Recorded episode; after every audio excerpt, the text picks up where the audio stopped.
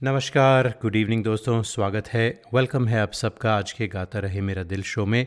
मैं हूँ आपका दोस्त, आपका होस्ट समीर खेरा और ये शो है इन पार्टनरशिप विद मेरा गाना डॉट कॉम तो शो का नाम तो गाता रहे मेरा दिल है, लेकिन दोस्तों आज दिल गा नहीं रहा, बल्कि दिल रो रहा है।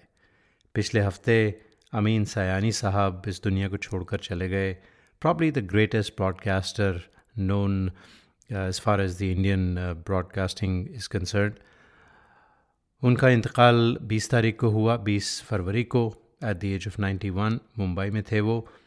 और उसके ठीक एक हफ़्ता बाद 26 तारीख को पंकज उधास जी, एक और ख़ूबसूरत आवाज़, एक वेलवेटी आवाज़, जिन्होंने गज़ल को जो मासेस तक पहुँचाया वो शायद कोई और आर्टिस्ट शायद नहीं कर पाया आज तक।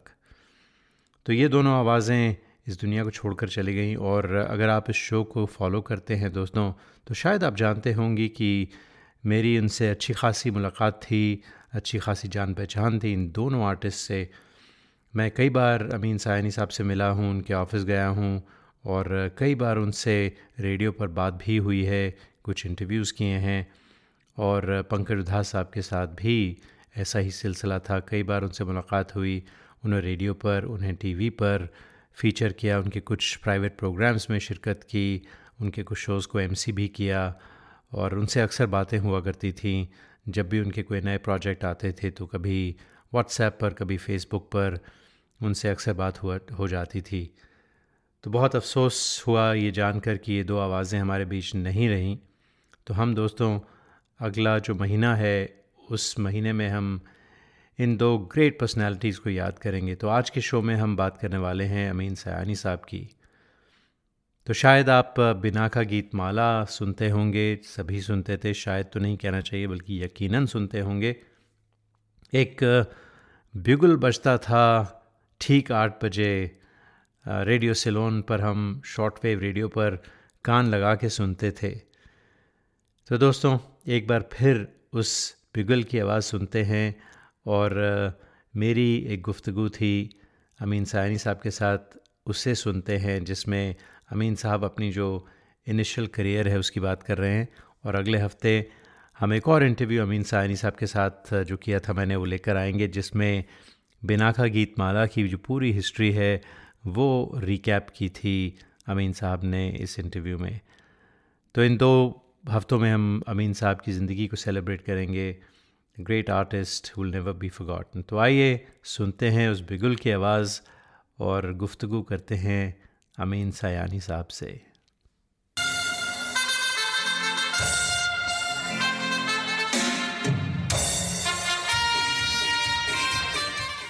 तो अमीन साहब वेलकम टू गाता रहे मेरा दिल। इससे पहले कि आपसे कोई सवाल पूछें, मैं अपनी एक याद है जो मैं आपसे बताना चाहूँगा। और मुझे अच्छा, यकीन है पहले कि तुम कुछ बताओ। जी। मैं तो खुश हो गया चित हो गया तुम्हारे रेडियो स्टेशन का नाम सुनकर। गाता रहे मेरा दिल हा हा हा हा। क्या ही अच्छा हो अगर हम सबका दिल हमेशा खुशी में झूम कर गाता रहे? वेरी गुड अच्छा अब बोलो। जी तो मैं ये कह रहा था कि आ, मेरी एक बचपन की याद है। मैं दस साल या ग्यारह साल की मेरी उम्र होगी तब की याद है।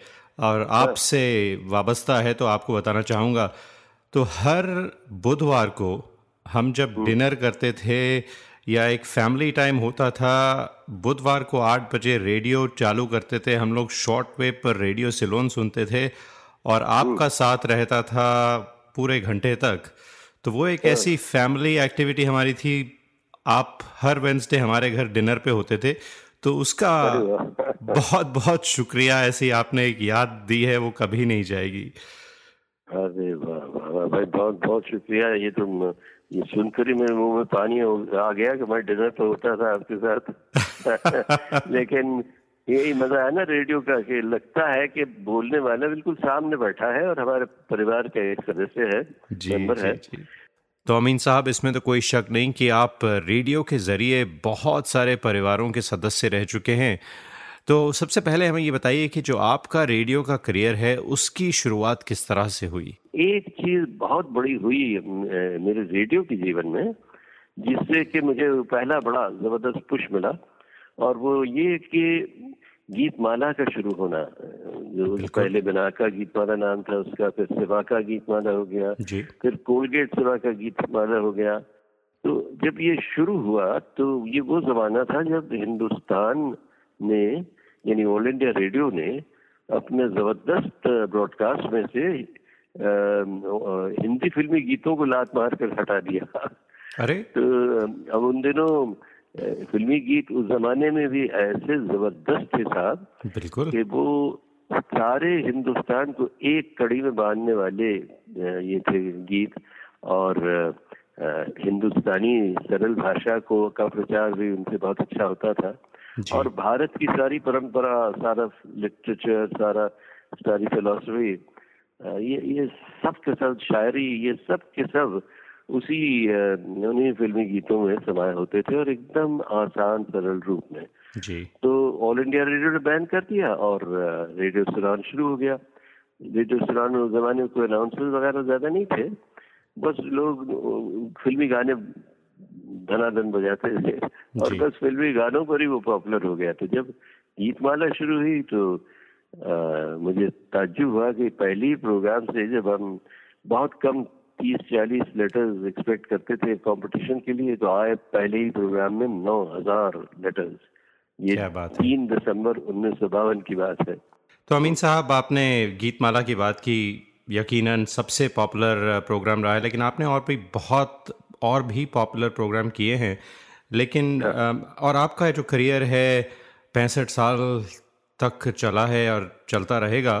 हमें ये बताइए कि इस ये जो कामयाबी आपको हासिल हुई अपने करियर में इसके हम्म। पीछे कौन से वो फैक्टर्स हैं जो आप हमें बताना चाहेंगे? अरे अरे क्या खूबसूरत सवाल पूछा तुमने। इसको बताने में भी मुझे बड़ा मज़ा आएगा। आ, एक तो ये था कि मेरे परिवार में आ, बड़ा वो इंटरनेशनल टाइप का परिवार था जिसमें हर तरह के लोग शामिल थे।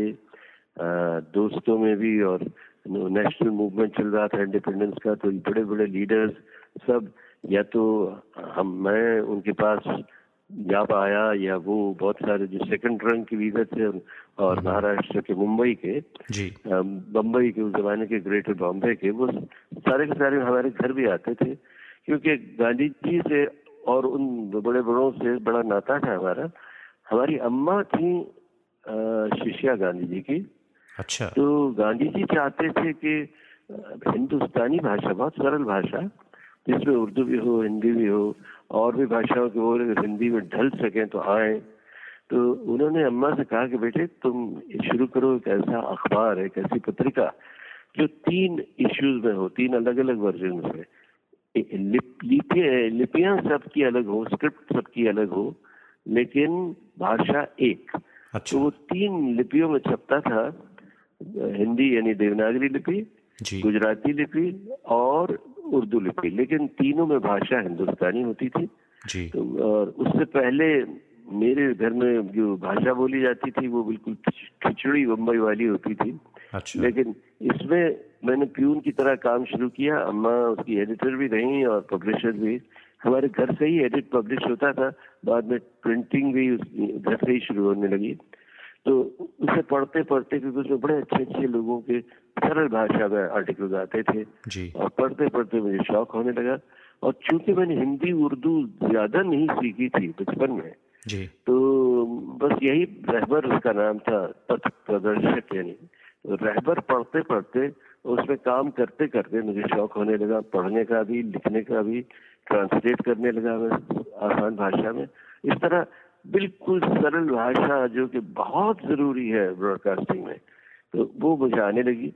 इसके अलावा भी एक बात मैं आपको बताऊँ कि हिंदुस्तान ऐसा बहुभाषी मल्टीकल्चरल मल्टी रिलीजियस देश है कि इसमें भाषा का सरल होना तो ज़रूरी है ही, लेकिन साथ ही साथ बहुत ज़रूरी है कि इंसान भारत के हर इलाके को थोड़ा थोड़ा समझे, देखे वहाँ के लोगों से दोस्ती करे और फिर अपने ब्रॉडकास्ट में, अगर अगर वो ब्रॉडकास्ट ऑल इंडिया है, उस जमाने में क्या था कि रेडियो से सिलोन शॉर्ट वेव पर जाता था, सारे एशिया को कवर करता था और नॉर्थ साउथ अफ्रीका और ईस्ट अफ्रीका तक पहुँचता था मॉरिशस भी पहुँचता था और कई और देशों तक जाता था वो और करीब पीक टाइम में, समझो सिक्सटीज तक पहुँचते पहुँचते करीब 20 या 21 करोड़ लोग पीक टाइम पर रेडियो सिलोन एक साथ सुनते थे। क्या बात तो है। इतना वो, वो ज़बरदस्त माध्यम था।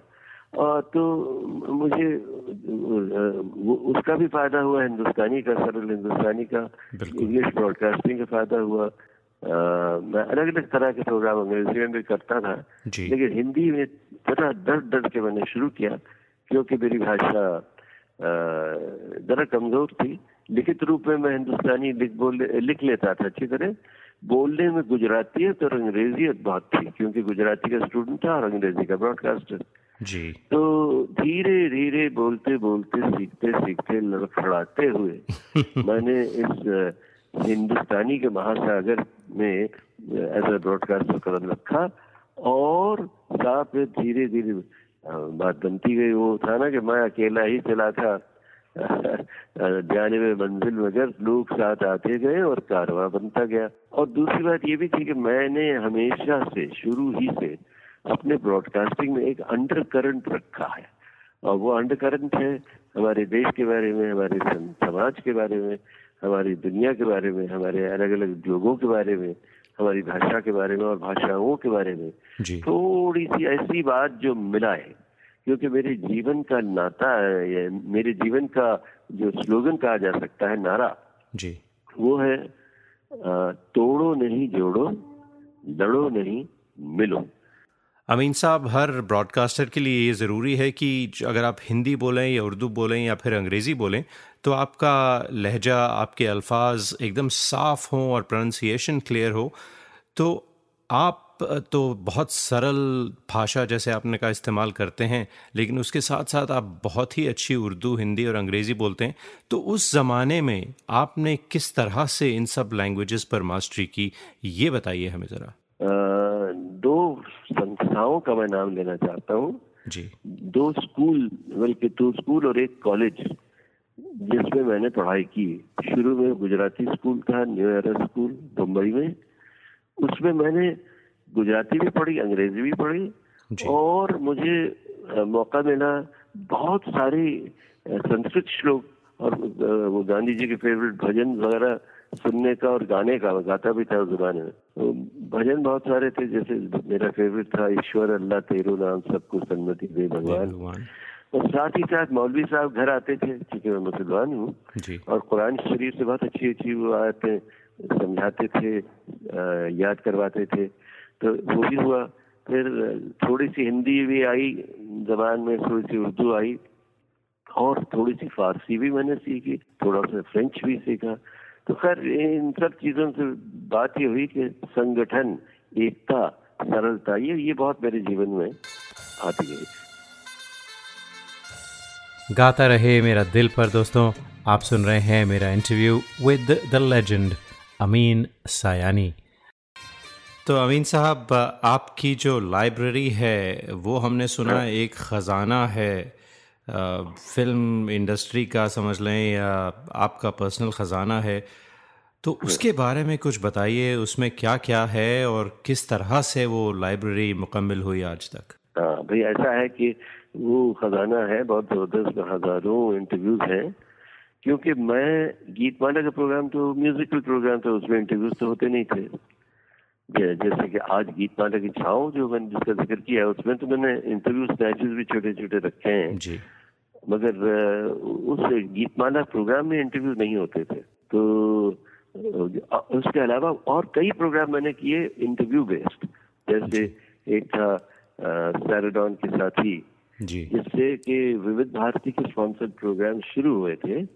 उसमें अच्छे अच्छे बड़े बड़े सितारे आकर अपने मशहूर साथियों के बारे में बताते थे। तो एक वो था फिर एक था एस कुमार का फिल्मी, फिल्मी मुकदमा जिसमें धूमधाम होती थी। बिल्कुल, बड़े बड़े लोगों पर आरोप लगते थे इल्ज़ाम लगते थे और वो अपनी सफ़ाई पेश करते थे। उसमें मैं वकील बनता था एक जज साहब होते थे एक मैडम क्लार्क होती थी जो सुनाती थी चार्जेस तो एक वो था फिर और भी तीन चार प्रोग्राम थे जिनकी वजह से मेरा जो खजाना है लाइब्रेरी का वो बढ़ता ही चला गया बढ़ता ही चला गया और मेरी बीवी रमा जो अब नहीं रही करीब करीब 2002 में उनका देहांत हो गया वो बहुत मेहनत से मेरी लाइब्रेरी को संवारती थी संभालती थी जी। और उनके उनके ही उस ज़बरदस्त योग का काम का नतीजा है कि मेरे पास इतने प्रोग्राम है कि कई बार तो मुझे भी याद नहीं रहता कि किसने क्या कहा था।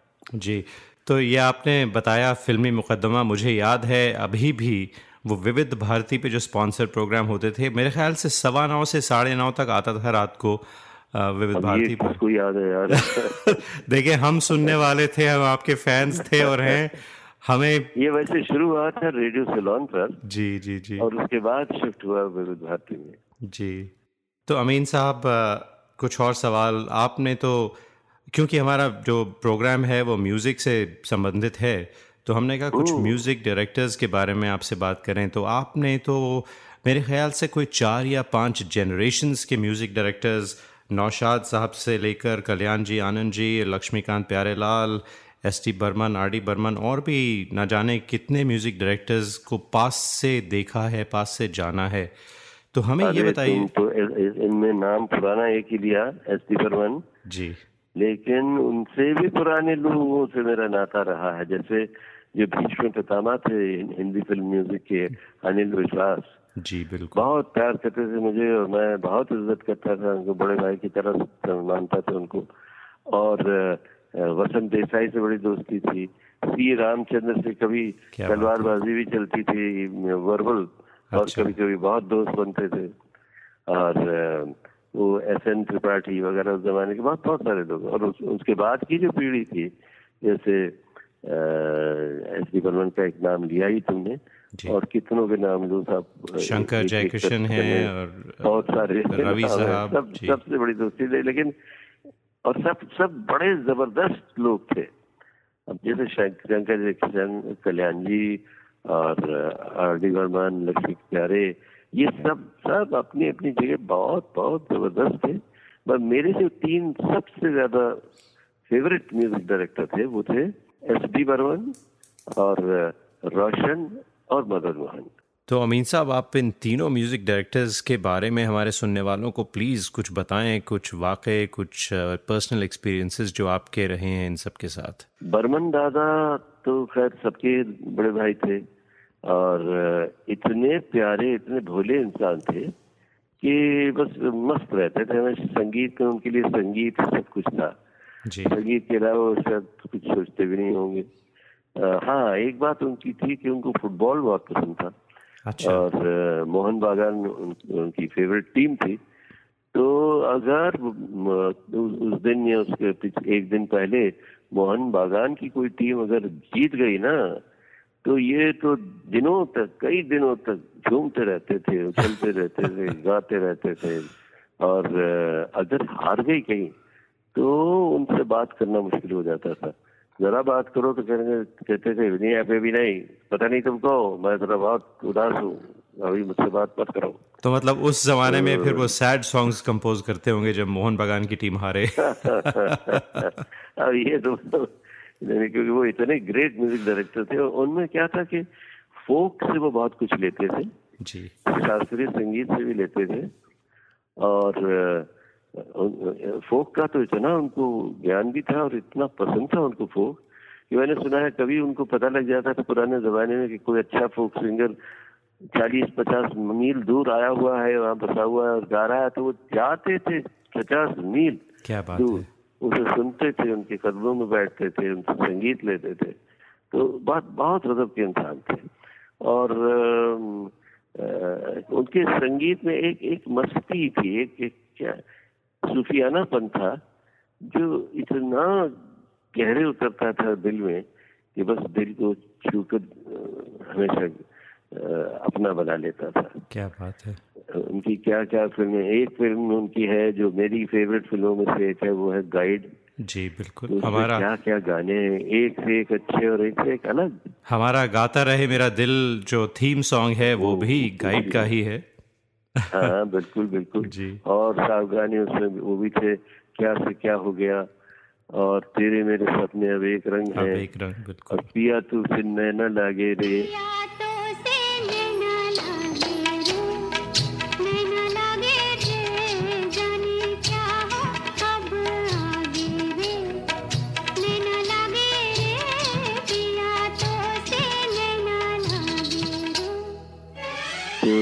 तो ये फिर दूसरे म्यूज़िक डायरेक्टर जो मेरे बहुत करीब थे रोशन रोशन। जी। रोशन भाई से मेरे घर जैसा नाता था। मैं और मेरी बीवी रमा जो कि संगीत बहुत अच्छा जानती थी लेकिन गाती नहीं थी शर्माती बहुत थी। गले में सुर भी था बल्कि गीता दत्त एक जमाने में रेडियो के प्रोग्राम करने हमारे स्टूडियो में आया करती थी। जी। तो ये ही उनके साथ रहती थी असिस्ट करती थी। और अगर गीता कोई लाइन गलत गा दे या सुर गलत हो जाए तो ये याद दिलाती थी कि गीता जी ऐसे नहीं ऐसे था वो। बोल भी याद रहते थे उनको। तो इस तरह से वो देखो कहाँ से कहाँ मैं पहुँच गया। मैं क्या कह रहा था भाई? रोशन साहब की बात कर रहे थे हाँ, आप? रोशन साहब। तो रोशन साहब के यहाँ हम दोनों जाया करते थे अक्सर और कभी कभी न्यू ईयर ईव भी साथ मनाया करते थे। रोशन भाई और भाभी उनकी ईरा भाभी थी। ईरा भी गाया करती थी एक जमाने में और लता के साथ उन्होंने गाए थे गाए भी थे गाने। और रोशन भाई का दिल जो था वो एकदम बच्चों जैसा था और उनको दिल की तकलीफ़ भी थी। तो भाभी मुझे बहुत समझाती थी देखो देखो ही देखिए उनका कोई गाना आपके एनुअल प्रोग्राम में टॉप पर या कहीं ऊपर आने वाला हो तो एक हफ़्ते पहले से उनको जरा धीरे धीरे कहिए कि हाँ वो एक बहुत पॉपुलर है I hope will come up और ये इस तरह से गोल गोल बातें कीजिएगा वरना वो क्या है कि हिट हो जाए गाना सुपर हिट हो जाए तो उनको हार्ट अटैक हो जाता था। और गाना अगर नहीं चले तो नेचुरली हार्ट अटैक हो जाता था। तो बहुत संभाल कर उनको ट्रीट करना पड़ता था। मगर बिल्कुल बच्चे जैसे थे और फिर हंगामे भी बहुत करते थे। नौ, नोटी भी थे थोड़े बहुत। अच्छा। और शरारतें भी बहुत करते थे। लेकिन इत, इत, इतना इतना भोला सा उनका मन था और इसलिए उनकी तर्जें भी हर सुर को प्यार से छू लेते थे। कभी उलझन नहीं होती थी उनके संगीत को सुनने में और सीधे दिल को तीर की तरह दिल पे में पहुँच जाता था उनका म्यूज़िक कोई उनके और- एक एक दो गाने जो आपको बहुत पसंद हैं अमीन भाई? मेरा सबसे उनका फेवरेट गाना है मन रे तू काहे न धीर धरे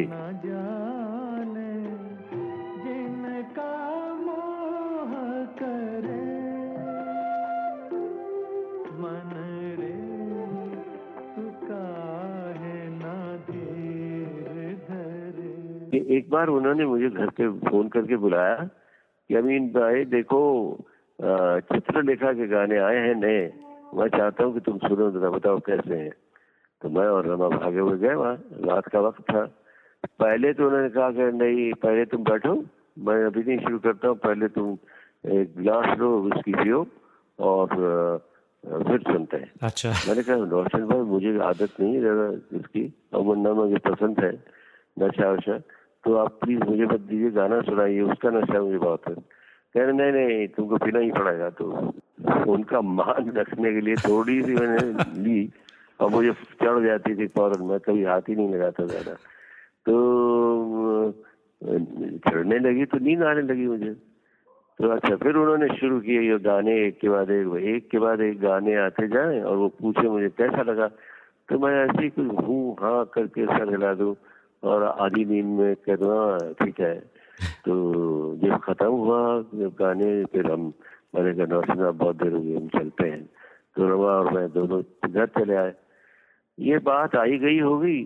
उसके कई बरस बाद जब रोशन भाई का इंतकाल हो गया जी। और मैं एक बार गया था भाभी से मिलने तो उन्होंने कहा अमीन भाई आपको पता है एक बार आप आए थे चित्रलेखा का मेरी सुनने और आपने कुछ अजीब अजीब वो कुछ वहाँ कर दिया और कुछ अच्छा रिएक्शन भी नहीं दिया। तो उनका दिल इतना टूटा कि उनकी आँखों में आँसू भर आए थे और बहुत रोए वो रात को।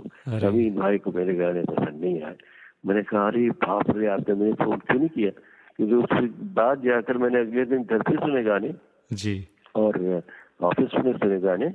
और वो- ये मेरी फेवरेट फ़िल्म म्यूज़िक फ़िल्म बन गई ज़िंदगी की सबसे अच्छी फेवरेट फ़िल्म क्या बात है। तो ऐसे थे रोशन भाई साहब बड़े प्यारे इंसान। तो अमीन भाई आपने जो बड़े प्यारे मेरे म्यूज़िक डायरेक्टर हैं वो हैं मदन मोहन साहब। मदन मोहन। और मेरे भी फेवरेट हैं मदन मोहन साहब उनके जो कॉम्पोजिशंस हैं लता जी रफ़ी साहब के साथ उनका तो कोई मुकाबला नहीं बिल्कुल।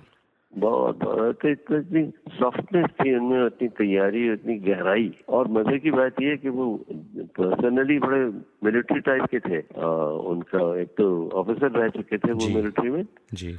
और उसके बाद जब संगीत में आए वो तो उनका बर्ताव लोगों से वही मिलिट्री टाइप का होता था। लता ने मुझे बताया है कि अगर वो किसी बात पे खुश हो जाते ना जी। तो आकर झप सा लगाते थे लता जी की पीठ पर एक, एक बुक्का।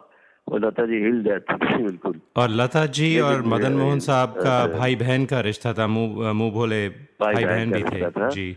और इतना प्यारा रिश्ता था और क्या क्या गाने थे क्या उसको, उनके तो एक एक गाना मेरे जब दिमाग में आता है तो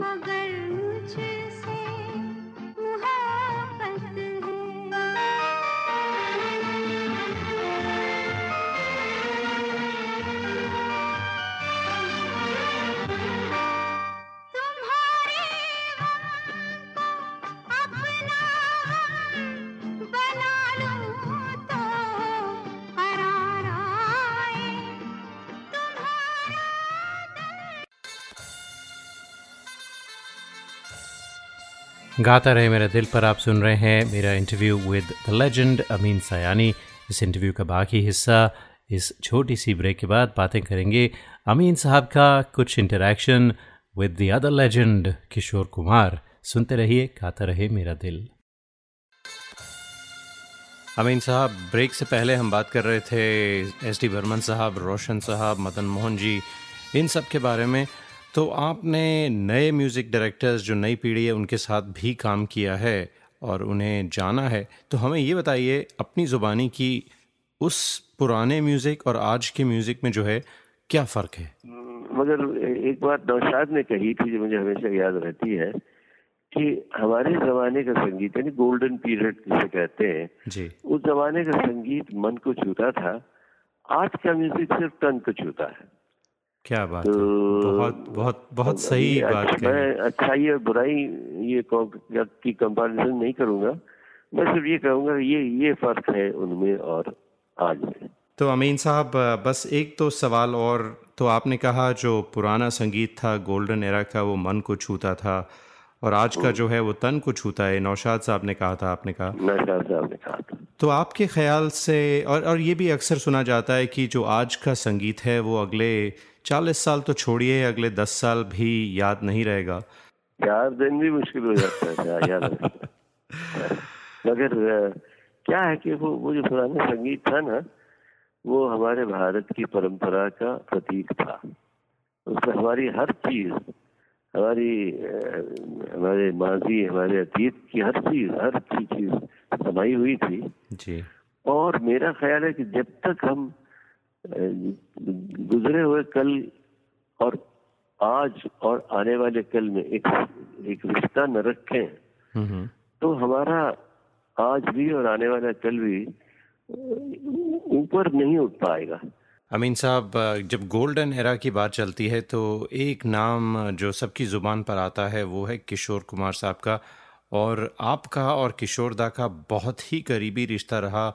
आपने बहुत काम किया उनके साथ और बहुत सारे बहुत सारी कहानियाँ हैं आपके पास किशोरदा के बारे में। तो हमारे साथ सुनने वालों के साथ प्लीज़ ज़रा शेयर करें उनमें से कुछ। उस जमाने में फिर गीत माला जब शुरू हो गई थी तो क्या हुआ कि उस जमाने में हम हर साल के आखिर में कभी म्यूज़िक डायरेक्टरों से कभी लिरिक राइटरों से कभी सिंगर से जी। अ, इन, एक छोटा सा मैसेज लेते थे न्यू ईयर का। अच्छा। तो मैंने उन्होंने मैंने उनसे कहा कि किशोदा आपका गाना इस साल गीतमाला में बहुत ऊपर आ रहा है।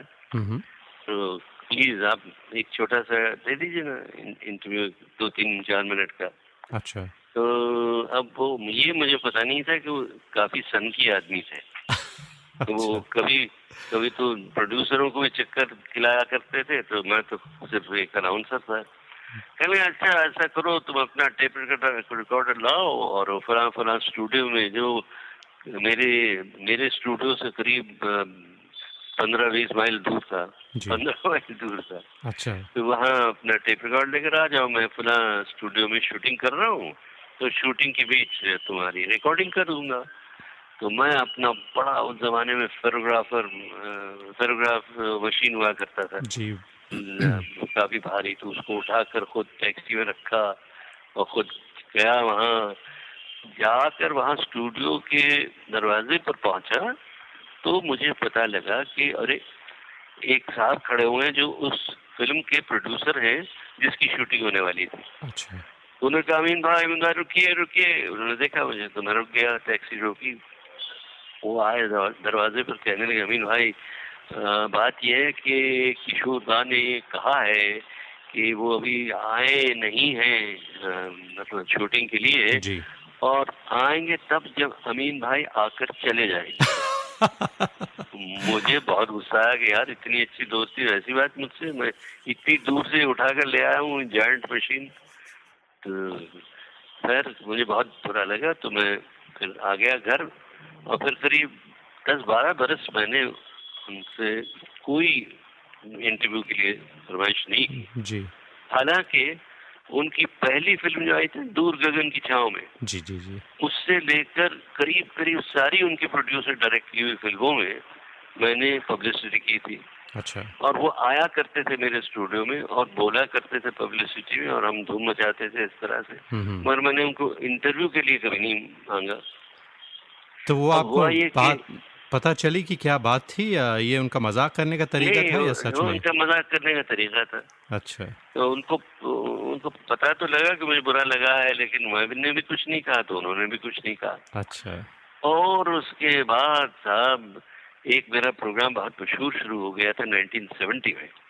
तो 1974 में उसका कॉन्ट्रैक्ट खत्म हो रहा था लास्ट प्रोग्राम उसका वो उसका नाम था सितारों के साथी। अच्छा। उसमें बड़े बड़े स्टार्स आकर अपने साथियों के बारे में बोला करते थे। हम्म हम्म। तो मैंने सोचा कि यार ये लास्ट प्रोग्राम है और इसमें अगर किशोर का इंटरव्यू आ जाए तो कमाल हो जाए। तो हसरत ने मेरी हम्म। बरसों से है। तो इत्तेफाक से उस रोज आने भी वाले थे किशोर हमारे स्टूडियो में। अच्छा। उनकी फ़िल्म बढ़ती का नाम दाढ़ी के लिए रिकॉर्डिंग करने के लिए। अच्छा। तो उनके आने से पहले हमेशा तो मैं नीचे जाकर सेकंड फ्लोर पर हूँ। तो नीचे जाकर मैं उन्हें ले आता था खुद ऊपर वेलकम करके। अब की बार मैंने दो तीन लोगों से अपने स्टाफ वालों से कहा कि तुम लोग जाओ और किशोर कुमार को ऊपर ले आओ और मेरे स्टूडियो में डायरेक्टली ले आना। और मैं चुपके से स्टूडियो में बैठ गया बहुत सीरियस होकर और अकेला बैठा बत्ती जल रही थी मैं माइक्रोफोन के बाद बैठा और कुछ पढ़ने लगा। इतने में किशोर आए दरवाज़ा खुला और वो दौड़ते हुए आए कि अरे I am sorry I am late Amin भाई चलो काम शुरू करें। तो मैंने बड़े सीरियसली उनको देखा थोड़ा नाराज़ होकर कि ओ अच्छा हाँ चलिए चलिए करते हैं। तो वो जरा चौंके कि यार हमेशा दोस्ती के साथ बात कर रहा और ये ये क्या हो गया? संजीदगी क्यों? पूछा उन्होंने क्यों अमीन भाई क्या हो गया? तबियत ठीक है? मैंने कहा हाँ ठीक है, चलिए। तो कह रहे अच्छा चलो चलो स्टार्ट रिकॉर्डिंग करो। मैंने कहा, नहीं नहीं, रुक जाइए, किशोर भाई। आपने देखा, आप अंदर आए तो स्टूडियो के कोने में कहीं दूर दो पहलवान खड़े थे, बहुत खतरनाक टाइप के। कह नहीं नहीं, कौन से पहलवान? मैंने कहा, वो पहलवान मैंने किराए से यहाँ रखे हैं और उनको कह दिया है कि देखो, किशोर कुमार आने वाले हैं और अगर उन्होंने मेरे स्टूडियो में आकर मेरे प्रोग्राम सितारों के साथी का लास्ट प्रोग्राम अगर रिकॉर्ड नहीं किया तो तुम दोनों मिलकर उसे उन्हें पीट देना। तो वो पहले तो बहुत घबराए। डरपोक थे बहुत। अरे क्या बोल रहे हैं आप? क्या क्या पीट पीट पाट वाली बात कर रहे हैं आप? तो उसके बाद उनकी समझ में आई और हंस पड़ेगा। अच्छा अच्छा बदला लिया जा। रहा है। वो वो रिकॉर्डिंग नहीं की थी मैंने गीत माना की उसका बदला ले रहे हो? तो मैंने कहा हाँ किशोर मैं बदला ले रहा हूँ। और अ, मैंने कहा तो ठीक है अब ऐसा कर रहे आप कर, करेंगे या नहीं मेरा प्रोग्राम कह रहे अच्छा अच्छा मैं कर देता हूँ। लेकिन एक शर्त है। मैंने कहा क्या शर्त है भाई? कहने लगे तुम एक शर्त यह है कि मैं प्रोग्राम अकेले करूँगा तुम उसमें नहीं बोलोगे। मैंने कहा भाई मुझे इंटरव्यू करना है भाई आपको। बिल्कुल। कहना ठीक है तुमको जो बोलना है शुरू में दस मिनट पंद्रह सेकंड बीस सेकंड तीस सेकंड में बोल डालो। और फिर जाकर कोने में बैठ जाओ मैं पूरा प्रोग्राम करता हूँ। मैंने ओपनिंग की। तो फिर कहा अच्छा तुम बैठो। मैं बोर करता हूँ तुम बहुत बोर कर चुके हो। और उन्होंने अजीब व गरीब प्रोग्राम किया जिसमें वो जज भी बने वो पुराने तिवारी एक्टर थे ना कैरेक्टर एक्टर उनकी आवाज़ निकाल कर जज बने। अच्छा। और तीन किशोर कुमारों को उन्होंने उन मुकदमा चलाया किशोर कुमार पर। क्या बात किशोर कुमार जो बच्चा था किशोर कुमार जो जवान है हम्म। किशोर कुमार जो बूढ़ा होगा। तो ये प्रिपेयर करके लाए थे या ये फिर इम्प्रोवाइज किया नहीं नहीं ऐसे ऐसे इम्प्रोवाइज बिल्कुल। कि हम करेंगे चलो। अच्छा। फिर बस वो फिर वो कह रहे अच्छा अब तुम बैठ जाओ और मैं बोलता हूँ। और ये उन्होंने शुरू किया और ये मेरी ज़िंदगी का बेहतरीन इंटरव्यू है।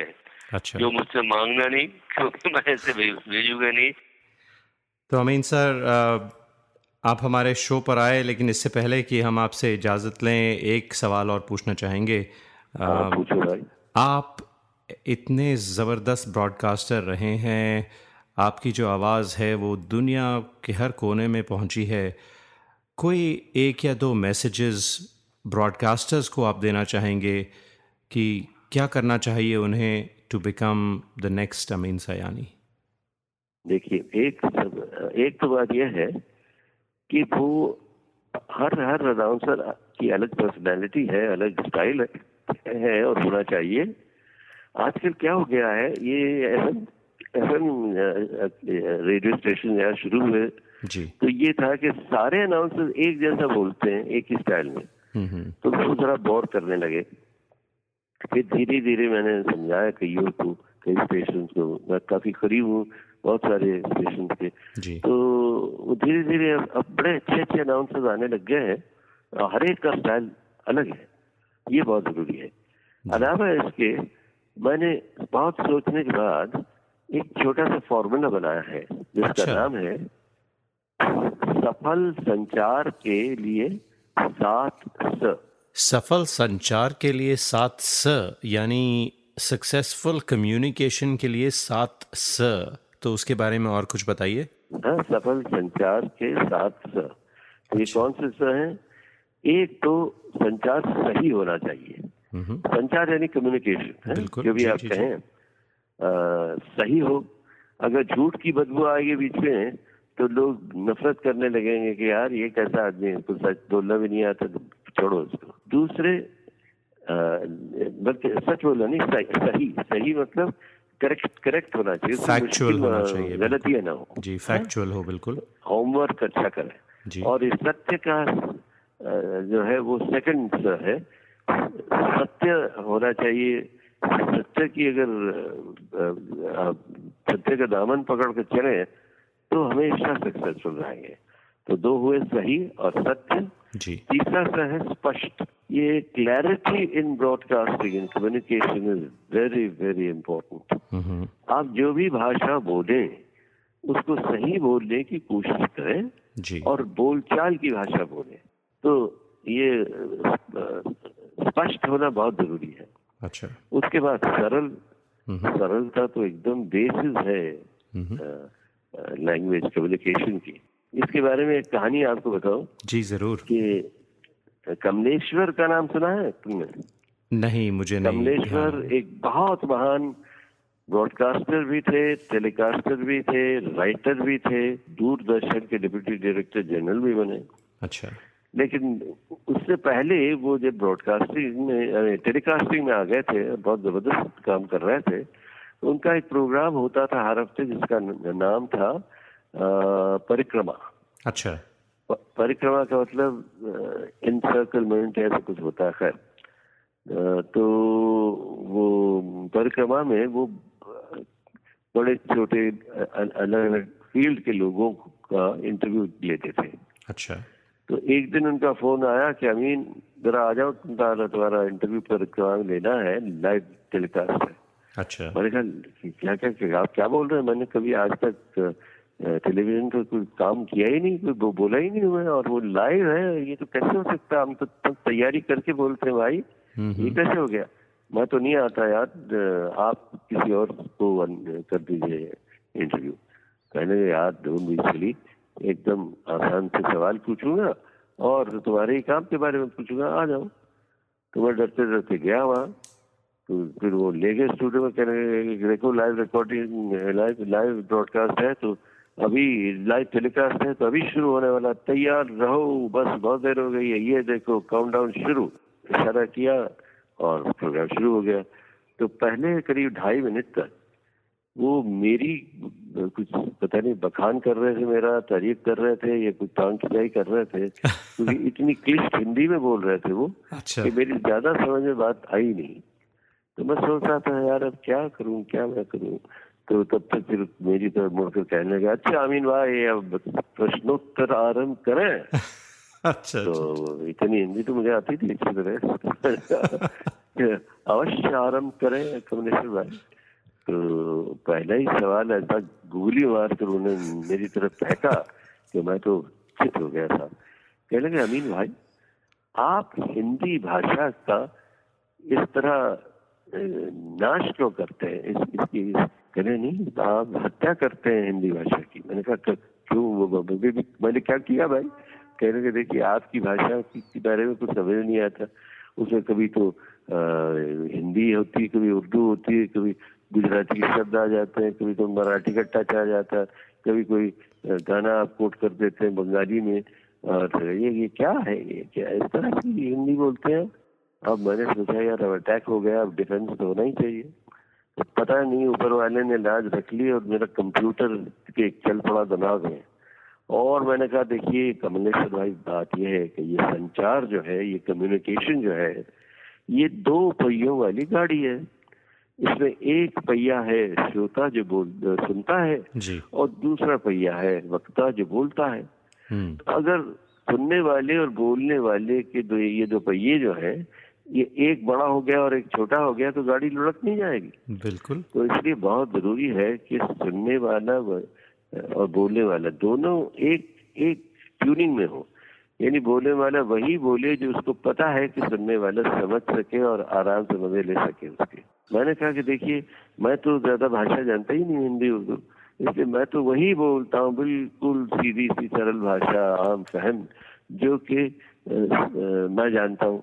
मैं तो कोई मुश्किल भाषा ही नहीं जानता, इसलिए मैं बोलता ही नहीं मुश्किल भाषा। मगर इसका नतीजा ये होता है कि जब मैं बोलता हूँ तो सारी दुनिया समझती है। लेकिन जब कमलेश्वर बोलते हैं बहुत कम लोग समझते हैं। तो आपने पासा पलट दिया अपने इंटरव्यू में एकदम। उसके बाद उन्होंने छेड़ा नहीं मुझे। अच्छा। और अच्छी तरह से हो गया इंटरव्यू जी। तो अमीन भाई आपने कहा सही सत्य स्पष्ट सरल। और बाकी जो तीन स हैं वो कौन से हैं? अच्छा तीन बाकी हैं तो पांचवा है सभ्य। सभ्य मतलब डिसेंट और छठा है उसके बाद स्वाभाविक। हम्म हम्म, मतलब नेचुरल होकर बोलिए। अगर आप बन के बोलेंगे एक जमाने में मैं भी बहुत बन के बोला करता था सार्जेंट मेजर की तरह। गीत माला की पहली पायदान पर सुनिए ये वो अब चिल्ला के फिर मुझे होश आया एक जमाने में जाकर। और उस उसका भी एक एक कारण है। पहले तो मैं बहुत ही चिल्लाता था। पर उस जमाने में चूँकि ऑल इंडिया रेडियो बहुत नीरस हो गया था उसका हंसना भी बना था अनाउंसर को अच्छा। और। फिल्मी गाने भी बंद हो गए थे तो लोग जरा बोर होने लगे थे और हमसे कहा गया रेडियो सिलोन के अनाउंसरों को ये देखिए वो ऑल इंडिया रेडियो का ब्रॉडकास्ट जरा बोरिंग हो गया है तो आप धूम मचाइए कुछ भी कीजिए हंसिए गाइए मगर मतलब शराफत के दायरे में रहकर जो करना चाहे करिए अच्छा तो अ, हमने किया वही आखिर नए भारत के नए नौजवान थे हम। भारत उस जमाने में बस आज़ाद हुआ ही था फिफ्टी फिफ्टी की बात कर रहा हूँ मैं जी। Nineteen fifty fifty one. तो इस तरह से हमने खूब चिल्ला चिल्ली की। फिर धीरे धीरे फिर शादी जब हुई मैं तो ऑटोमेटिकली शादी के बाद इंसान थोड़ा सा सहन तो जाता ही है ना। तो मैं थोड़ा सा जरा सा थोड़ा सा रिज़र्व होके बोलने लगा। तो स्वाभाविक आपने कहा आखिरी हाँ, अभी भी बचा है। और आखिरी है सुंदर। संध्या सुंदर होना चाहिए। It must appeal it must attract अगर वो आकर्षित नहीं करेगा लोगों को तो वो तंग आ जाएँगे यार की बोर हो रहा है यार? चलो स्विच घुमाओ दूसरा स्टेशन लगाओ। तो सुंदर तो सुंदरता भी बहुत ज़रूरी है। तो उसको किस तरह से सजाना अच्छी तरह से स्वाभाविक तरह तरह से सभ्य तरीके से। और बाकी सब सरल सत्य सही ये सब स्पष्ट ये सब बातें याद करके आप बोलेंगे तो हर बात आपकी कही हुई दिल तक पहुंचेगी। और एक बात और याद रखिए हर ब्रॉडकास्टर को ज़रूर याद रखना चाहिए कि जैसे हम सीनियर ब्रॉडकास्टर्स कहा करते हैं कि the best radio program is one that you can see not just hear see क्योंकि हम जो बोलते हैं म्यूज़िक जो आप बजाते हैं जो साउंड इफेक्ट्स बजते हैं उनसे सुनने वाले के दिमाग में एक अजीब सी खरिश पैदा होती है एक अजीब सी प्यारी सी हरकत पैदा होती है और वो यूँ महसूस करता है कि उसकी आँखों के सामने ये प्रोग्राम हो रहा है। जी। तो बहुत ज़रूरी है कि खुलकर अपने स्टाइल में किसी की नकल किए बगैर, अपने स्टाइल में और स्वाभाविक तरीके से, प्यार से, पूरे होमवर्क के साथ। जब भी बोलेंगे आप तो आपका निशाना बिल्कुल ठीक बैठेगा। तो अमीन भाई, बहुत बहुत शुक्रिया। आपने इतनी अच्छी बातें बताई और इतना मज़ा आया आपसे बात करके। और आखिर में मैं बस एक ये बात कहना चाहूँगा आपसे कि आपको मैंने ना जाने कितने सालों से सुना है आपका फ़ैन रहा हूँ और सपनों में भी नहीं सोचा था कि आपसे कभी ऐसे बैठ के बात होगी। तो ये जो आज का दिन है हमेशा याद रहेगा मुझे। तो इसके लिए बहुत बहुत शुक्रिया हमारे लिसनर्स भी। भाई शुक्रिया तुम्हारा। तुमने तो मेरी उम्र कम कर दी। तो ये था दोस्तों interview with the great legendary the late Amin Sayani जो 20 अक- 20 फरवरी को अ, 2024 अभी कुछ दिन पहले हमें हमेशा के लिए छोड़कर चले गए। उनकी जो बुलंद आवाज़ थी वो आज के बाद कभी लाइव आपको सुनाई नहीं देगी। और मेरी खुशकिस्मती थी कि मैंने दो बार उनसे इंटरव्यू किया और उनसे मुलाकात भी हुई उनके ऑफ़िस में। उन्होंने मुझे बड़े शौक़ से वो स्टूडियो दिखाया जहाँ से बिना का गीत माला का ब्रॉडकास्ट होता था जो पुरानी मशीन्स थी जिस पे रिकॉर्डिंग हुआ करती थी। अभी भी उनके कुछ टेप्स पड़े थे उनके ऑफ़िस में। अभी भी वो कुर्सी पड़ी थी जहाँ लता जी बैठती थी आके और उनसे बातचीत होती थी। अभी भी वो किताबें पढ़ी थी जो मदन मोहन साहब उनके ऑफ़िस में आया करते थे और पढ़ा करते थे। तो ऐसी बहुत सारी कहानियाँ हैं जो मैं इस इंटरव्यू में आपके लिए नहीं ले पाया, नहीं ला पाया। लेकिन वो ऐसी यादें हैं, ऐसी ऐसी किस्से थे और ऐसी खूबसूरत बातें थीं। वो हमेशा मुझे याद रहेंगी and it would be one of the highlights of my career तो खैर, देखिए, जाते जाते उन्होंने कहा था मुझसे कि, भाई, तुमने तो मेरी उम्र कम कर दी। काश कि उन्हें और लंबी उम्र मिलती, लेकिन ऐसा नहीं हुआ दोस्तों। हम अगले हफ़्ते भी उनका एक और प्रोग्राम लेकर आएँगे, जिसमें मैंने बिना का गीत माला पर एक ख़ास प्रोग्राम किया था और बहुत सारी इंटरेस्टिंग बातें उन्होंने बताई थी, किस तरह से शुरू हुआ प्रोग्राम और बहुत कुछ है जो अगले हफ़्ते हम आपके लिए लेकर आएँगे प्रोग्राम चाहते हैं आपसे इजाज़त और जाते जाते सुनते हैं अमीन साहब का फेवरेट गाना, जिसका ज़िक्र उन्होंने इस प्रोग्राम में भी किया था। अगले हफ़्ते फिर मुलाकात होगी, तब तक के लिए गाता रहे हम सबका दिल।